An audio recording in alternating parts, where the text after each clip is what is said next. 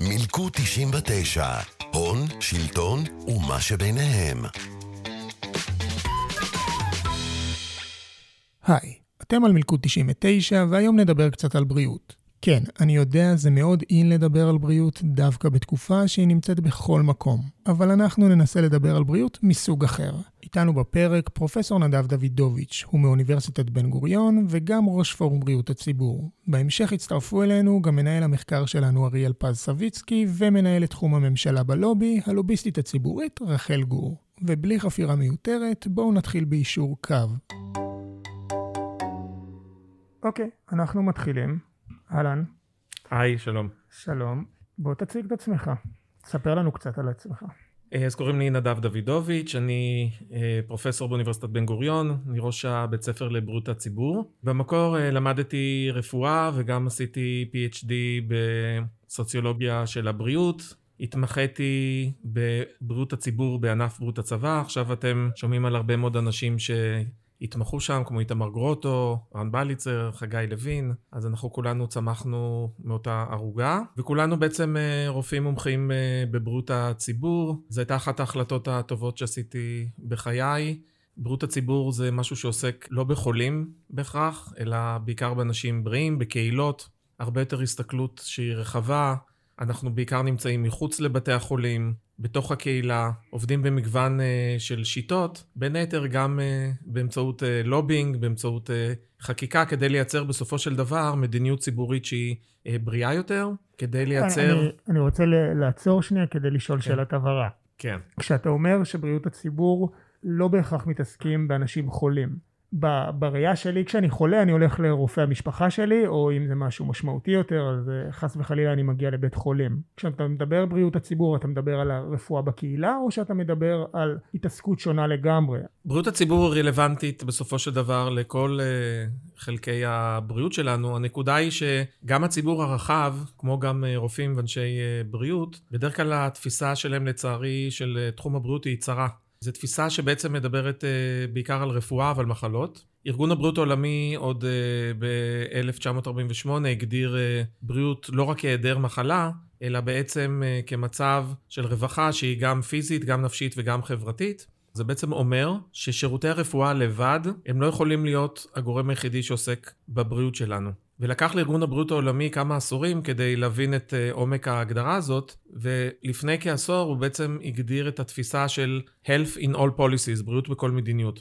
זאת אומרת שאם אנחנו רוצים אה, לשפר את הבריאות של האוכלוסייה ברמת הפרט, ברמת הקהילה, ברמת המדינה, ברמה גלובלית, אנחנו צריכים להסתכל על אותם משתנים חברתיים, כלכליים, סביבתיים שמשפיעים על הבריאות, על העולם שבו אנחנו בעצם חיים, ואז בעצם זה אומר שאנחנו חייבים לשתף פעולה עם היבטים של חינוך, של תעסוקה, של דיור, של מזון, וההסתכלות ההוליסטית הזאת, האינטגרטיבית הזאת, זה היופי של אה, בריאות הציבור, כאשר בסופו של דבר אנחנו מדברים על לקדם את הבריאות של האוכלוסייה במגוון של אה, גישות, ולא רק להסתכל על מה שנקרא מורד הזרם, על כבר אנשים שהם חולים, אלא להסתכל במעלה הזרם. זאת אומרת שבסופו של דבר אנחנו יכולים למצוא אתכם בכל תחומי חיינו? אפשר להגדיר את זה ככה שההשתלבות שלכם בהרבה מאוד דיסציפלינות וכל מיני תחומים וארגונים אחרים בעצם מאפשרת לנו להמשיך בקו החיים שלנו ולא להגיע לאותן נקודות קצה שאנחנו נדרשים באמת לטיפול רפואי. כמו איזושהי נקרא לזה חיסון מונע. זהו אז אפילו חיסון המטאפורה הזאת של חיסון אני כמובן מאוד בעד חיסונים היא מטאפורה מאוד רפואית. יש איזושהי אשליה לפעמים שאם נחסן את כולם פתרנו את הבעיה וזה ממש לא נכון. אבל אם אני אקח אולי דוגמה בשנים האחרונות, ב-2013-2014 היה לנו אה, פוליו שנמצא בביוב והתברר שהוא מסתובב אה, פה במדינת ישראל. נעשה מבצע חיסון שהוגדר בישראל כהצלחה מאוד מאוד גדולה, אבל אם אנחנו נזכור שהרבה מאוד מהווירוס הזה הסתובב למשל בחברה הבדואית, כולל בכפרים לא מוכרים, אז חיסון הוא כבר משהו שהוא גם במורד הזרם. הוא פחות במורד הזרם מאשר אם אדם כבר חס וחלילה חולה בפוליו. אבל אם היינו מחברים את הכפרים האלה לביוב והיינו מאפשרים אה, נגישות לסניטציה ולמים, אז ככל הנראה הנגיף כשל עצמו היה פחות uh, מסתובב. בריאות הציבור נוגעת בסוף גם שאלות של אה, פערים חברתיים, וגם לא מתביישת לשאול שאלות פוליטיות. אנחנו גם עכשיו בתקופת הקורונה הרבה פעמים שואלים את עצמנו, רגע, יש פוליטיזציה של קבלת החלטות. אז אני רוצה לבוא כאן ולומר שהמימד הפוליטי הוא חלק גם מהבריאות שלנו. וכשאני אומר פוליטי, אני מתכוון בעיקר למערך של יחסי כוח, כולל אל מול תאגידים שונים, תאגידי מזון, תאגידים של סיגריות, שיש להם אינטרסים כלכליים מאוד מאוד uh, חזקים, והם בעצם באיזושהי צורה גם עושים לובינג, כמובן, ויכולים ממש להשתלט על המרחב הציבורי שבו אנחנו חיים. אנחנו צריכים uh, להיות איזשהו כוח נגדי. אז חיסון זה דבר שהוא מאוד מאוד חשוב, אבל אני חושב שההסתכלות שלי היא הרבה יותר uh, על uh, חוסן, חוסן קהילתי. כמובן שאם הפוליטי הוא בסופו של דבר פוליטי מפלגתי בראייה מאוד צרה, אז זה דבר שהוא בעייתי. אבל היום מדברים על פוליטיקה ועל uh, מנהיגות פוליטית כאחד התנאים המאוד מאוד חשובים לקידום בריאות. אם אין לנו את התמיכה הפוליטית ואת הסדרי עדיפויות ששמים את הנושא של הבריאות וגם את הנושא של חלוקת משאבים, אותם משאבים שמאוד משפיעים על הבריאות, אם זה לא נמצא במקום מאוד uh, מרכזי, המרכזי, אז לצערנו אנחנו נראה הרבה מאוד תחלואה, והקורונה זה היה אחד המקומות שבעצם אה, ראינו איך היא משמשת לנו מראה לבעיות מבניות קיימות שהיו קודם לכן, שבאו לידי ביטוי בהרבה מאוד אה, תחומים. קודם כל בזה שאנחנו היום יודעים בוודאות שאנשים עניים יותר, חולים יותר, הסכנה שלהם לקבל מחלה באופן קשה יותר וגם למות היא גבוהה יותר, וגם כל אותם דברים שלפעמים קוראים להם סינדמיה. סינדמיה במובן שזה לא רק הקורונה, אלא גם הדברים שנלווים אליה, כמו למשל בעיות של תזונה, של בדידות, בעיות נפשיות. נפשיות, הם גם באים לידי ביטוי כל הדברים האלה בהיבט של אה, פערים אה, חברתיים כלכליים, וזה חלק מאותה פוליטיקה של יחסי כוח שאנחנו חייבים לתת עליה את הדעת, ואני אגיד אולי פה עכשיו בצורה מאוד אה, דרמטית, אם תיתן לי את המיקוד שאתה גר, אני אוכל לנבא את הבריאות שלך הרבה יותר מאשר אם תיתן לי את הקוד הגנטי שלך. אוקיי, לפני שאני מפרסם פה את המיקוד שלי, בוא נדבר על התופעה שדוידוביץ' מתאר. קוראים לה פרדוקס המניעה. למעשה כולנו מבינים שמניעה היא הדבר הטוב ביותר. היא זולה, היא מצמצמת פערים, ובטווח הרחוק היא מקדמת את הבריאות שלנו הרבה יותר. הדוגמה שעולה לכם בראש היא הסגר המונע, זה שאנחנו נכנסים אליו בגלל הקורונה כל פעם מחדש. אבל ברשותכם, אדגים זאת על ידי דוגמה מתאימה יותר. הדבר הכי שווה ששר בריאות יכול לצפות לו בקדנציה כלשהי זה גזירת סרט. בית חולים חדש, מחלקה חדשה, אין ספק, זה מצטלם לא רע. אבל תתארו לכם שבמקביל, לא במקום, היו מתקצבים רפורמות תזונתיות, משקיעים יותר בתשתיות, בדיור, בתעסוקה, זה פחות סקסי, אבל לא פחות חשוב. ופה נכנס פורום בריאות הציבור. אני בעצם אה, חבר באיגוד רופאי בריאות הציבור כבר קרוב ל-20 שנה. הייתי יושב ראש האיגוד אה, שתי קדנציות, אחרי שסיימתי את הקדנציה השנייה, החליף אותי אה, פרופסור חגי לוין. כן, אתם בהחלט לא טועים. מאז שהקלטנו את הפרק, לוין הספיק לעזוב לטובת הפוליטיקה, ודוידוביץ' נקרא חזרה לדגל. מה שאומר שנכון לכרגע אתם מאזינים ליו"ר האיגוד בפועל. עם הזמן אנחנו הבנו שאנחנו חייבים לפתוח את השורות. במיוחד בתחום בריאות הציבור, אנחנו רוצים שיהיו איתנו גם אנשים נוספים, כמו שאמרתי, אנשים עם תחומי סיעוד, קידום בריאות, עבודה סוציאלית, חינוך, משפט, תקשורת. פתחנו את השורות ואז הבנו שאנחנו צריכים גם ארגון שיכול לעזור לנו לעשות לובינג ולקדם את תחום בריאות הציבור כדי שיהפוך אה, לתחום הרבה יותר משמעותי בקרב מקבלי ההחלטות, שהוא יהיה יותר משמעותי על סדר היום הציבורי. והקמנו לפני חמש שנים את אה, פורום בריאות הציבור, שחברים בו גם אנשים ברמה פרטית וגם הרבה מאוד ארגונים כמו רשת ערים בריאות, פורום תזונה בר קיימא. במסגרת העבודה של כל סקטור בריאות הציבור, איפה אתה רואה את החשיבות היום אה, של שלכם בחיים שלנו, של אזרחי מדינת ישראל. אנחנו בעצם אה, בשנים האחרונות עוסקים הרבה מאוד אה, בעשייה הציבורית, גם בכנסת, גם אה, בספירה האזרחית, גם אל מול משרד הבריאות, קופות החולים. בריאות הציבור, כמו שאנחנו מבינים עכשיו, זה משהו שהוא רחב וכולל הרבה מאוד ארגונים. ואני רוצה אולי להביא את אחת הדוגמאות שהיינו מאוד פעילים בה, וזה הנושא של הרפורמה של סימון המזון. וזה לוקח אותנו בעצם אה, למקרה מבחן לטעמי אה, מרתק, שמראה גם עד כמה אנחנו בריצת אה, מרתון, ואסור גם להתבשם אה, מהצלחות. מזון הוא תמיד מקרה בוחן מרתק, אבל הפעם לא מהסיבות שאתם חושבים עליהן. בואו ננסה להעמיק בזה שנייה. אני חושב שלא צריך להסביר עד כמה המזון משפיע על הבריאות שלנו. קחו את המוצר הקרוב ביותר אליכם והסתכלו על הרכיבים. שומן, סוכר, מלח, זה הרי לא נגמר. לפי דוידוביץ', לעולם המדע ידע נרחב מאוד בנושא השפעת התזונה על הבריאות שלנו. הם יודעים לקשור בין הרגלי התזונה לבין מחלות לב או סרטן וכמעט כל מה שנחשוב עליו. אז אם מדובר במזון, בהחלט אפשר לשנות את התפריט. אבל זו הסתכלות צרה שמפילה את כל האחריות עלינו. יש פה עוד גורמים, כמו המדינה או נגיד משרד הבריאות ועוד רבים אחרים.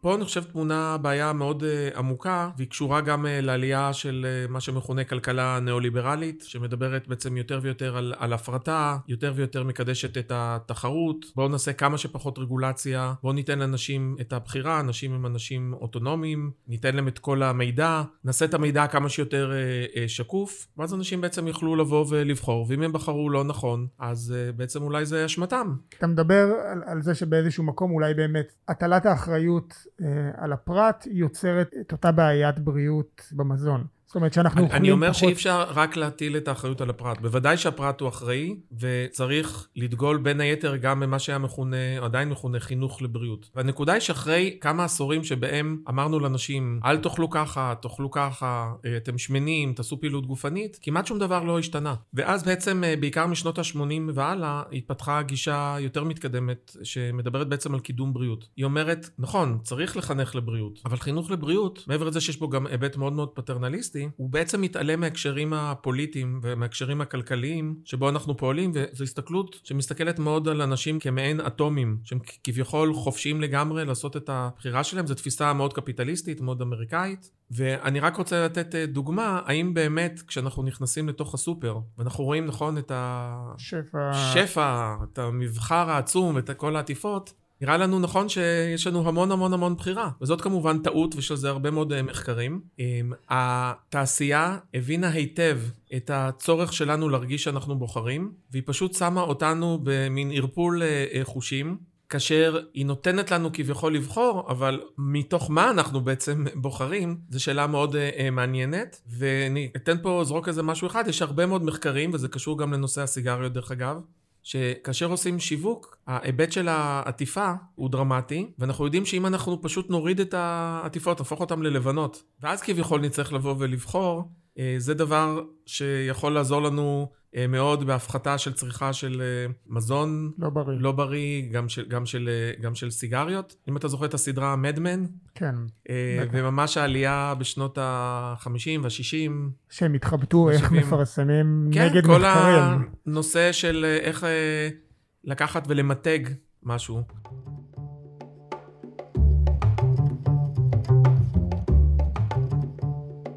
רגע, אתם לא באמת חושבים שמדמן תוזכר פה ונדלג הלאה בלי להתעכב. מי שצפה בדון דרייפר מוכר חלומות באמצעות הצ'ארם שלו, מבין על מה דיברנו לפני רגע. ומי שלא, רוצו להשלים, אתם תודו לי. למעשה מדמן סיפרה את החלום האמריקאי. היא מכרה את המודרניזציה, ובעיקר הדגימה לנו איך המוצרים שאנחנו רוכשים יהפכו אותנו למאושרים יותר. ו-who cares about health? הרי קוקה קולה זה טעם החיים, לא? דוידוביץ' טוען שתהליכי מודרניזציה, שבבסיסם הם מאוד חיוביים, לדוגמה השכלה או תעסוקה, לפעמים התהליכים האלה נכנעים לתרבות הג'אנק. כלומר, פתאום ללכת למקדונלדס או לשתות קולה זה בעצם להפוך למודרני. אז לא, ופה הבעיה. לא מדובר רק במפרסמים, מה שנקרא הם רק השליח. בואו נתמקד רגע בתעשיית המזון, או יותר נכון בלוביסטים שלה. בשביל זה צריך לחקור קצת, וכזכור לכם מפרקים קודמים, יש לנו פינת מחקר אורחת. אז אריאל?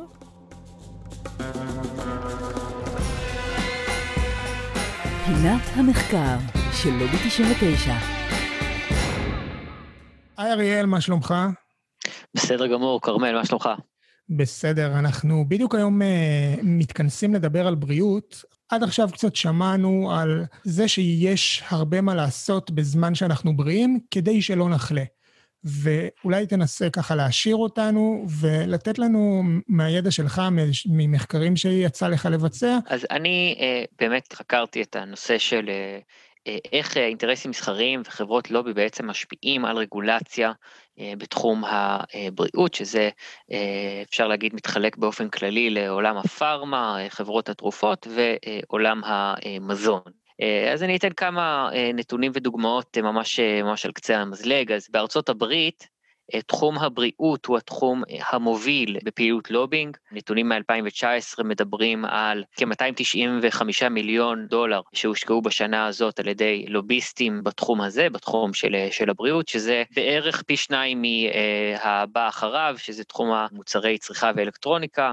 וכשאתה אומר שזה פי שתיים, נגיד מתחום האנרגיה, אוקיי, או מוצרי צריכה ואלקטרוניקה, בוא ניקח שנייה את ה-295 מיליון דולר של פעילות הלובינג אה, בנושא בריאות בארצות הברית, וננסה לפרק את זה. מה, איך זה בא לידי ביטוי, נגיד, בארצות הברית, כל הכסף הזה שמושקע? אז באמת יש אה, אין ספור דוגמאות, אני אתן אה, שתי דוגמאות ספציפיות. אחת, ב-2017, לפי תחקיר שפורסם במגזין פורבס, היה איזשהו מאמץ של עיריית סנטה פיי במדינת ניו מקסיקו בארצות הברית להטיל מיסוי על סוכר, על משקאות מסוכרים, ובעצם חברות לובי, יחסי ציבור, בעצם גורמים מטעם חברות המזון והמשקאות, הפעילו קמפיין מאוד אגרסיבי נגד, נגד הפוליטיקאים שם, נגד היוזמה הזאת, כ-1.3 מיליון דולר שהושקעו כדי בעצם להפחית את הרגולציה שבעצם רצו להטיל, כדי להפחית את צריכת המשקאות המסוכרים. דוגמה נוספת, עוד תחקיר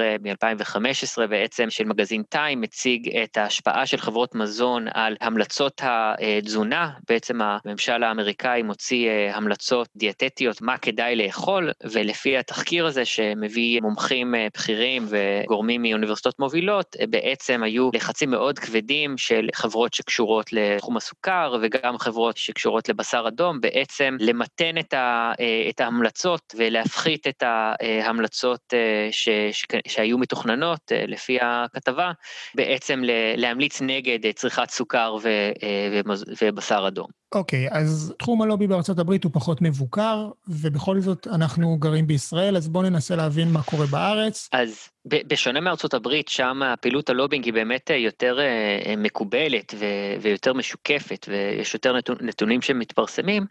אצלנו אנחנו, אני לא יכול להגיד לך מה כל מה שקורה מאחורי הקלעים בפעילות גורמים מסחריים אה, בתחום המזון והפארמה על אה, מקבלי ההחלטות. אפשר להסתכל לדוגמה על משפחת ורטיים. אחת מקבוצות הריכוזיות המשמעותיות בישראל.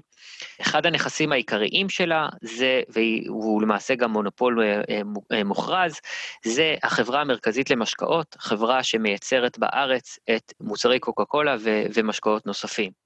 זה ביד אחת. ביד שנייה, יש להם חלק משמעותי מהשליטה בזכיינית קשת, שזה אומר אה, גם ערוץ 12 וגם האתר מאקו, אחד האתרים הפופולריים בישראל, כשאתה אומר ערוץ 12 ומאקו, אז ישר יכול לקפוץ לנו כל מיני דברים שדיברנו עליהם גם בהון שלטון עיתון בפרק אחר, ומעניין אותי להבין האם זו אותה תופעה של פרסום סמוי, של אה, פרסום חיובי, או במקרים אחרים הימנעות בכלל מפרסום שלילי. מה בעצם, איך זה מתבטא נגיד במאקרו או בחדשות? אז באמת אה, משפחת ורטיים היא אה, מצד אחד שולטת בחברה המרכזית למשקאות, מי שמייצר את קוקה קולה, ובצד שני היא שולטת בערוץ 12 ובאתר מאקו.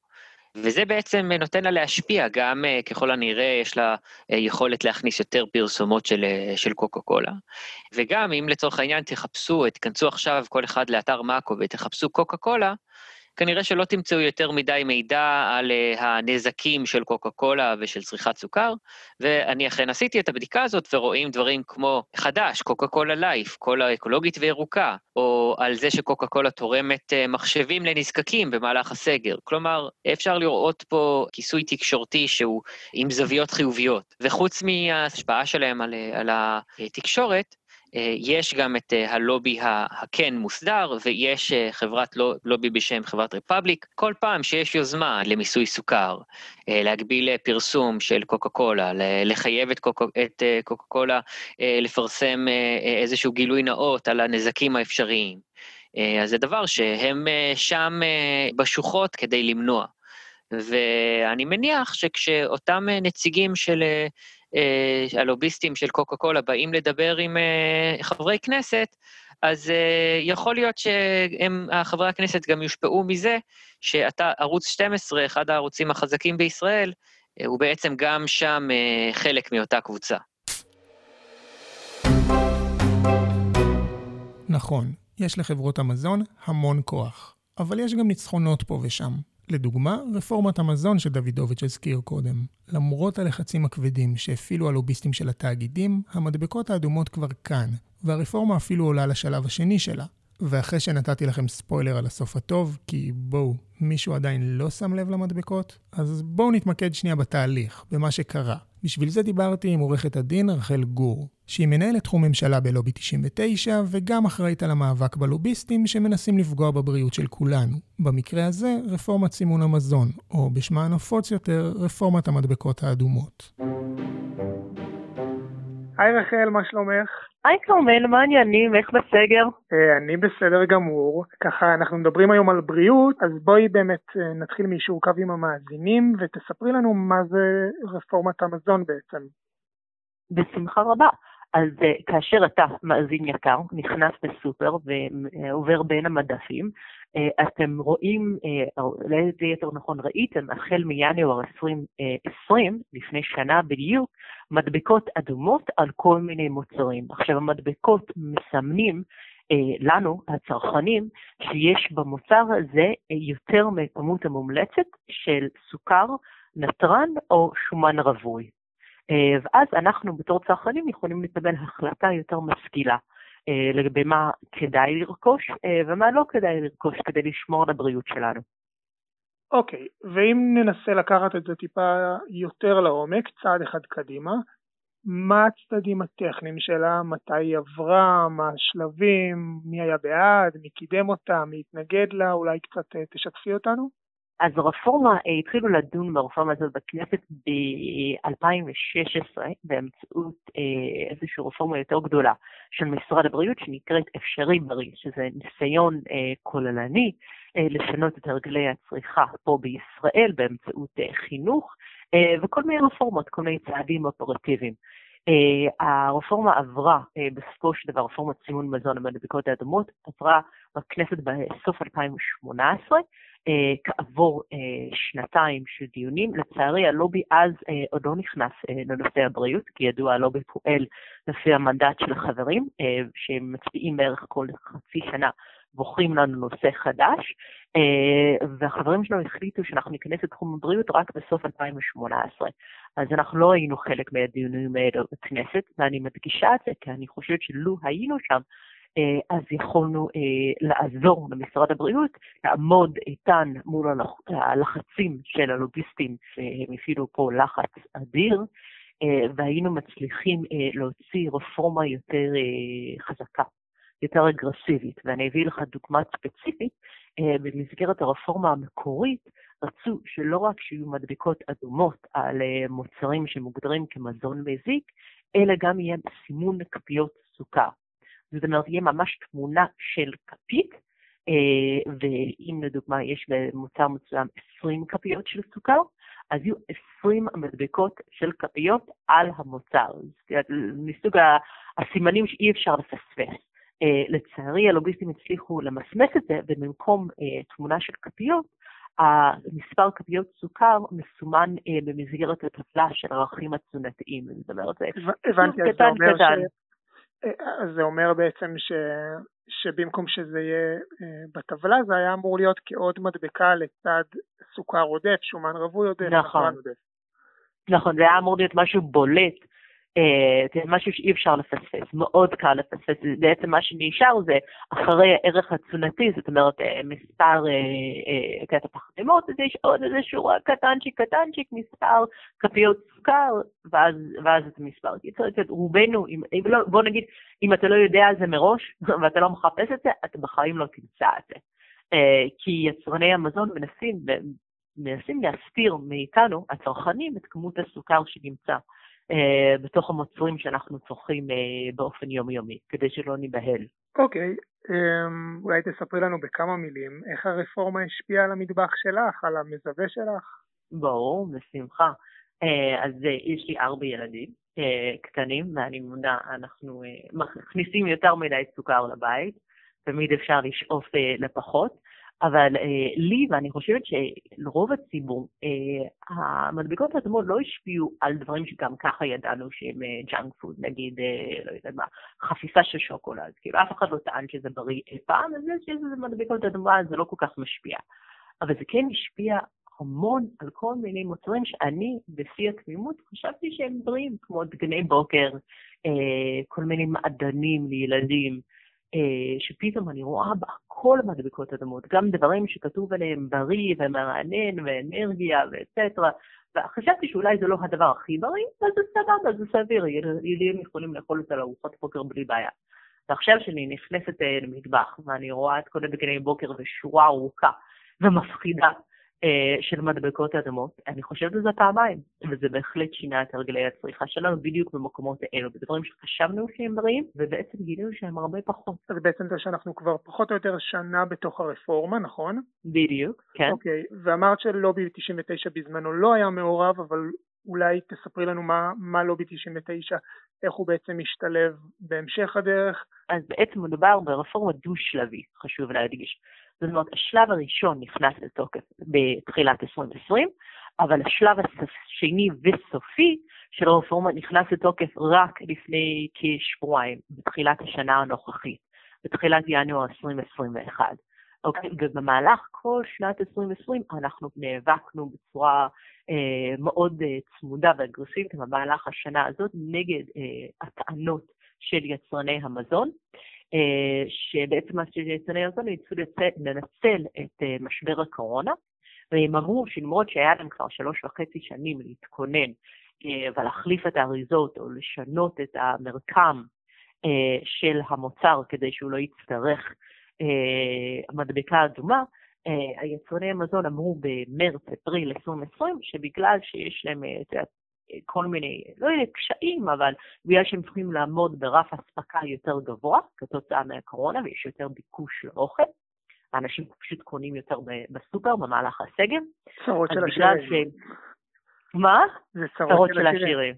כן, זה ודאי, נכון. זה בעצם מה שהם אמרו, בגלל שאנחנו צריכים, יש לנו ביקוש כל כך גבוה, ואנחנו מרוויחים כל כך יפה עכשיו, וחוגגים על הקורונה, אז אנחנו לא יכולים להתפנות אה, למלא את חובותינו, אה, לשנות את האריזות, ופה אנחנו נכנסנו, בין אם זה היה באמצעות התקשורת, אה, בצורה ישירה מול קהל של הלובי, אה, בפניות ושיחות אה, אינטנסיביות עם אה, גורמים הכי בכירים במשרד הבריאות, ואמרנו, לא יכול להיות.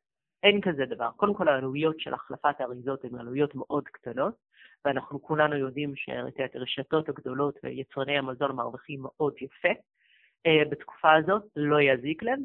ושנית, היה להם באמת שלוש וחצי שנים להתכונן לרפורמה הזאת. לא מדובר במשהו שנעשה מהיום למחר, הם ידעו היטב שזה בא, uh, ועליהם לעמוד בהתחייבות שלהם כלפי המחוקק וכלפי הציבור, אה, וזה, ולהפיק את המדבקות האדומות, זאת אומרת בעצם לסמן לציבור אה, מה, מה מסוכן לו, מה מוגדר כמזון מזיק, כי כאמור יש בו יותר מדי סוכר, נתרן או שומן רווי.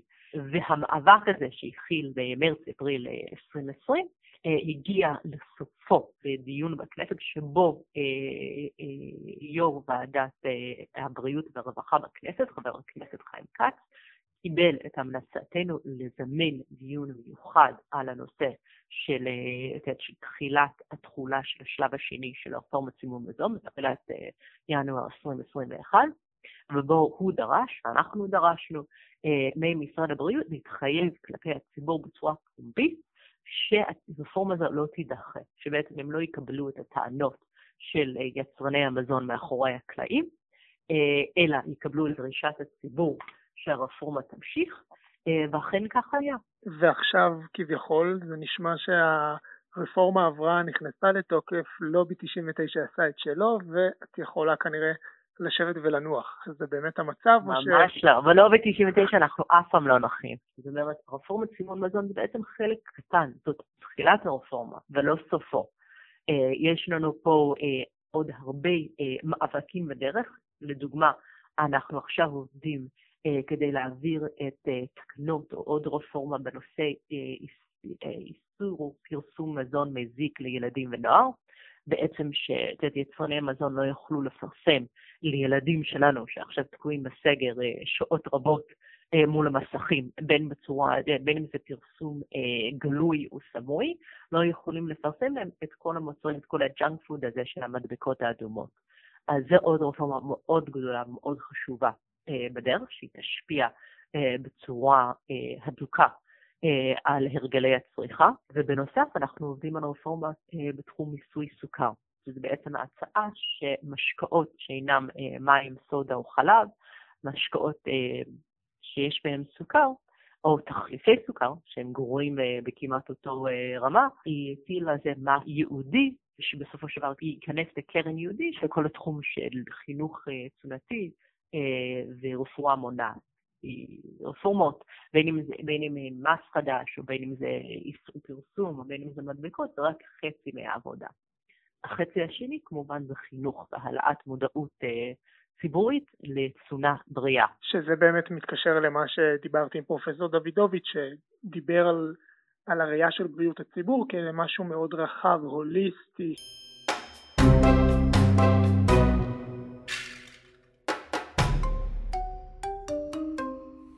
אני חושב שהדבר הכי חשוב אה, כשהולכים לריצת מרתון כזאת זה לייצר אה, קואליציה. כי כשיוצאים אה, ללובינג לרפורמה צריך לעשות את זה בהרבה מאוד כלים וארגונים שונים מתמחים בכלים שונים. יש את הצדדים שהם יותר מקצועיים מדעיים, בזה בוודאי איגוד רופאי בריאות הציבור אה, מאוד מבין. כל השאלות המקצועיות של אה, איזה בדיוק סטנדרטים אנחנו צריכים לעשות, מה, מה צריך להיות הסימון מבחינת כמות סוכר, או כמות נתרן, או כמות או שומנים, או דברים מהסוג הזה.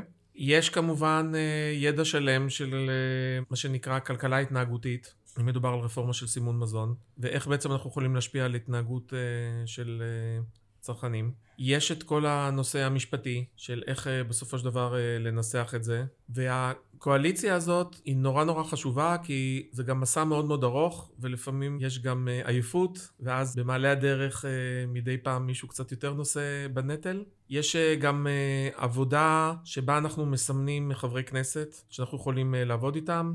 באופן היסטורי ספציפי לישראל, אני חושב שהייתה פה נקודה מאוד מאוד מעניינת, שבה שר הבריאות באותה תקופה, באופן מאוד מאוד בולט הכריז מלחמה על הג'אנק פוד, ושם מצאנו אותו הרבה יותר אה, שותף לאפשרות לקדם אה, דברים. ואני אגיד פה סוד, שלפעמים זה אפילו נעשה בהסכמה.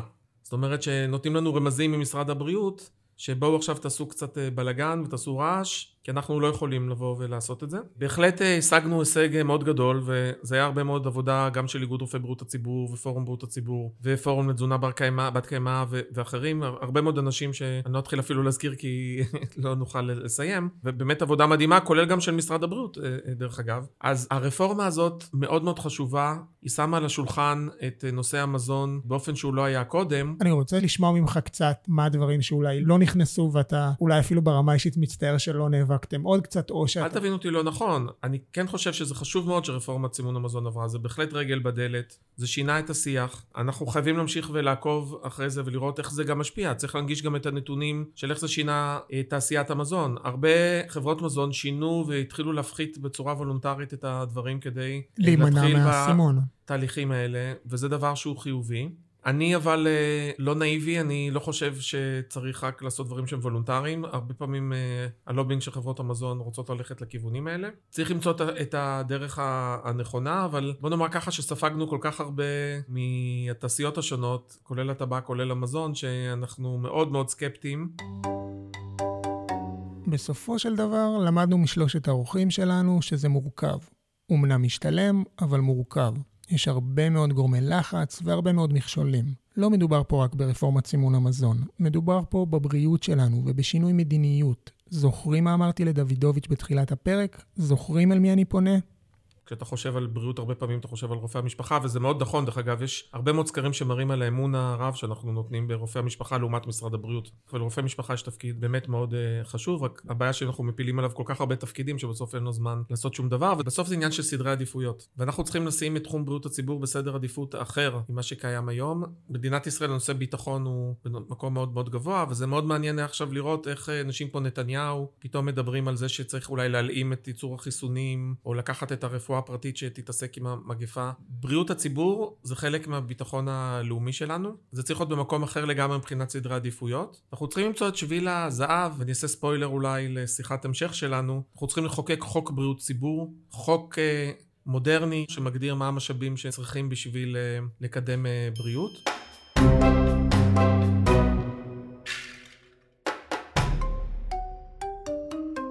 אז מה היה לנו הפרק? דיברנו על בריאות, ובעיקר על איך משמרים אותה ומונעים תחלואה מראש. למדנו על מאחורי הקלעים, על תאגידי המזון, עולם הלובי, רפורמת המדבקות, ועוד כאלה שהצטרפו אליה בהמשך, בזכות עבודה משותפת של פורום בריאות הציבור ולובי 99. עד שזה יקרה, נגיד תודה לאורחים שלנו על ההשערה המרתקת, ונזמין אתכם להיכנס לאתר מלכוד 99 וללמוד עוד על בריאות הציבור ורפורמת סימון המזון. וגם, עקבו אחרינו ויישארו מעודכנים בכל אפליקציה שתבחרו, ודברו איתנו ברשתות או במייל שלנו, פודקאסט שטרודל לובי 99 או גייל. וזה גם הזמן להודות למתנדבת היקרה שלנו, ודי תלמור, שתמללה את החומרים. אנחנו מסיימים. אני הייתי כרמל נמש, שיהיו בריאים, וניפגש בעוד שבועיים בפרק חדש.